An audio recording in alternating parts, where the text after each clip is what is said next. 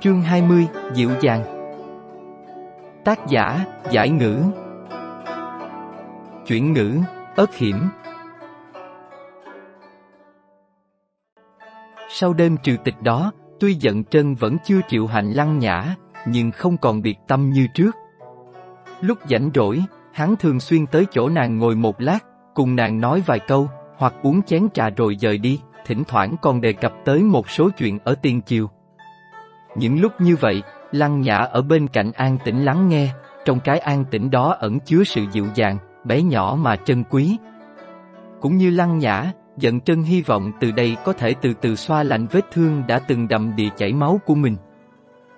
Từ miệng mặt ngọc, Lăng Nhã biết được trong phủ bối lạc hiện giờ được sủng ái nhất chính là Niên Phúc Tấn, người vừa vào phủ năm ngoái, có thể nói trăm sủng ngàn sủng đều tập trung vào một mình nàng ta. Mỗi lần giận chân ban thưởng, phần của nàng ta luôn được nhiều hơn, số ngày giận chân ở lại hướng Vân Cát cũng là nhiều nhất. Thân thể của Đích Phúc Tấn vốn không tốt, cộng với việc nàng muốn toàn tâm nuôi nấng ấu tử, nên không có đủ tinh lực để xử lý việc trong phủ. Vì vậy, toàn bộ đều giao lại cho Niên Phúc Tấn, còn Lý Phúc Tấn thì ở bên cạnh trợ giúp. Cho nên hiện tại, Niên Phúc Tấn vô cùng nổi bật, không ai bị kịp. Giận chân thật sự sủng ái Niên thị sao? Khi Lăng Nhã đứng trước Kim Gia Trì thì đáp án đã vô cùng rõ ràng. Cái Niên thị đang có chẳng qua chỉ là sủng, không thể coi là ái. Tim của giận chân đã thuộc về Mi Nhi, cái mà những nữ nhân khác nhận được chỉ có thể là sủng mà thôi, trong đó có cả nàng. Có sủng mà không có ái thì kiếp người cũng chỉ là bọt biển, hiện diện chốc lát rồi tan biến. Nếu để giành được sủng mà phải trả giá bằng trái tim của mình, vậy thì kết cục của nàng chỉ có thể là đau thương vỡ nát. Cho nên Lăng Nhã tự thề với lòng, vĩnh viễn, vĩnh viễn không bao giờ trao tim của mình cho giận chân. Nhưng mà, bản thân nàng có thể khống chế được không? Tháng riêng lặng lẽ trôi qua không một chút động tĩnh, chớp mắt đã là ngày 2 tháng 2 năm Khang Hy thứ 44, ngày dòng ngẩng đầu. Vào ngày này, mỗi nhà đều thiết án dân hương, hướng về Long Vương, cầu cho một năm mưa thuận gió hòa, ngũ cốc được mùa. Nam nhân mọi nhà còn đua nhau đi cạo long đầu, hy vọng ngày dòng ngẩng đầu sẽ đem lại nhiều may mắn. Theo thông lệ, vào ngày này không được đụng tới kim chỉ, cho nên Lăng Nhã đành phải gác lại cái túi thơm mới theo được một nửa. Nhìn thấy cảnh xuân tươi đẹp, tiết trời trong lành, nàng quyết định gọi Mặt Ngọc cùng nhau lấy sách da phơi cho bớt ẩm ướt, sau này khỏi bị mốc meo. Lăng Nhã tự mình cúi xuống, cẩn thận vuốt từng cuốn sách cho thẳng rồi đặt lên giá phơi, bỗng nhiên trước mắt nàng tối lại, một bóng đen xuất hiện che mất ánh nắng, nàng ngước mắt lên nhìn, là giận chân. Tứ gia tới hồi nào? Lăng Nhã đưa sách cho Mặt Ngọc rồi đứng dậy hỏi, hiện tại hai người đã thoải mái hơn rất nhiều, không còn ngượng ngùng cẩn trọng như ban đầu nữa. Mới tới thôi. Dần chân mặc bộ thường phục màu xanh đậm theo hoa văn tú bảo tương, hắn liếc nhìn những cuốn sách được trải ra trên giá phơi, phát hiện đa phần là sách kinh sử thì hơi ngạc nhiên, hỏi. Ngươi thích xem những loại sách này ư? Cũng không phải là thích, có điều thiếp thân chỉ có những loại sách này mà thôi.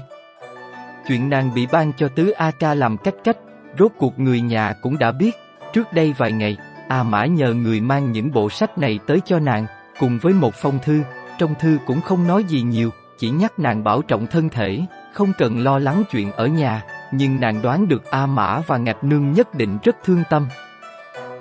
Trong thư phòng của ta có rất nhiều sách, nếu ngươi thích thì có thể đến lấy về đọc. Sau khi nói câu này, chính giận trân cũng lặng người đi một lát, thư phòng trong phủ gần như là cấm địa, ngoại trừ hắn, Cẩu Nhi và Cao Phúc Gia thì không ai được tự ý ra vào, bao gồm cả Phúc Tấn. Thật không tứ gia. Những bộ sách này lăng nhã đọc gần như muốn thuộc lầu, bây giờ nghe vậy thì phấn khởi ra mặt, trong mắt còn hiện lên sự trong ngóng không giấu được. Giận chân vốn hơi hối hận, nhưng thấy lăng nhã hào hứng như vậy thì cũng khó mà từ chối, đành gật đầu.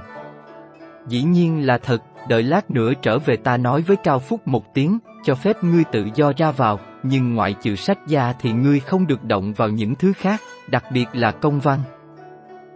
Thiếp thân tuân mệnh. Lăng nhã nhanh nhẩu trả lời, Giận chân cho phép nàng ra vào thư phòng đã là một sự tín nhiệm rất lớn, sao nàng lại không biết cân nhắc nặng nhẹ chứ? Giận chân gật đầu lấy ra một vật đưa cho lăng nhã. Ta đã cho người sửa lại nhẫn ngọc, đáng tiếc là vết nứt vẫn còn. Nhẫn ngọc xanh biết được bọc viền vàng, cực kỳ dịu mát dưới ánh mặt trời, màu xanh bên trong mềm mại như nước chảy, cái duy nhất khiến nó không được hoàn mỹ chính là vài vết nứt nhỏ như sợi chỉ kia, nhưng điều này không ảnh hưởng đến sự yêu thích của Lăng Nhã dành cho nó. Cẩn thận nhận lấy nhẫn ngọc, trước tiên nàng xỏ vào ngón cái, nhẫn giọng tới mức cả nàng và giận chân nhìn thấy đều bật cười, nàng liền tháo ra, lấy sợi dây vàng xỏ qua rồi định đeo lên cổ. Giận chân ngăn lại, nói Để ta giúp ngươi. Lăng nhã đỏ mặt, quay lưng lại để giận chân đeo lên giúp nàng. Khi tay hắn vô tình chạm vào da thịt trắng ngần của lăng nhã, trong lòng tự dưng không kiểm soát được mà rung động, một cảm giác xưa nay chưa từng có, đến khi thấy thân mình của lăng nhã hơi căng thẳng, hắn mới miễn cưỡng để tay xuống. Đẹp lắm. Lăng nhã cảm ơn bằng giọng rất nhỏ, cũng không dám ngẩng đầu, sợ giận chân sẽ nhìn thấy gương mặt đỏ bừng lúng túng của mình, ngón tay của nàng xoắn khăn tay không ngừng, khi sắp xé nát khăn tay, nàng mới thốt ra được một câu nhỏ xíu. Tứ ra ngài có đói không? Sau khi hạ chiều, giận chân chỉ kịp thay thường phục rồi đến thẳng đây, nên cũng chưa ăn gì. Không nhắc tới thì không sao, giờ nghe Lăng Nhã hỏi thì tự dưng thấy hơi đói bụng. Chỗ của ngươi có gì ăn không? Lăng Nhã cười rồi quay qua nói với Mặt Ngọc. Tới phòng bếp nấu một bát mì đưa tới cho bối lạc gia. Sau lần giận chân mạnh tay xử lý hại nhân ở phòng bếp, lại còn giăng dạy cao phúc một trận, trong phủ đã bớt cư xử kiểu thường đội hạ đạp. vả lại, dạo này giận chân cũng thường hay lui tới chỗ này, Lăng Nhã có nhiều cơ hội thành tân quý nhân, thậm chí có vài người còn đoán rằng, có thể nàng sẽ là dịp thị thứ hai ở Lãm Nguyệt Cư, trở thành thứ phúc tấn tiếp theo. Tình hình như vậy, dĩ nhiên đám hạ nhân cũng không dám khinh thường nàng, ngược lại còn tìm cách lấy lòng, nên việc nấu một bát mì không có gì là khó cả. Chỉ có một bát mì thôi sao? Uổng công ta có lòng sửa lại nhẫn ngọc đưa tới tận đây cho ngươi, làm một chuyện lỗ vốn rồi. Hiếm khi giận chân nói đùa như vậy. Lăng nhã vuốt ve nhẫn ngọc, cười nói. Tứ gia nói vậy là oan uổng cho thiếp thân rồi. Hôm nay là ngày 2 tháng 2, là ngày dòng ngẩng đầu. Vào ngày này ở dân gian ăn gì cũng có chữ lông, ví dụ như sủi cảo là lông nhĩ, tai dòng, hoành thánh là lông nhãn, mắt dòng. Hoàng thượng là chân long thiên tử, tứ gia là nhi tử của hoàng thượng, ngài ăn mấy món này chẳng phải là bất kính với hoàng thượng sao? Trà, chuyện như vậy mà ngươi cũng nghĩ ra. Đúng là lần đầu tiên giận chân nghe cách ví von như vậy, cảm thấy rất mới mẻ, tưởng tượng thêm một chút thì phát hiện. Nếu vậy sợi mì chẳng phải là dâu dòng sao? Vậy không phải là vẫn bất kính với Hoàng A Mã à?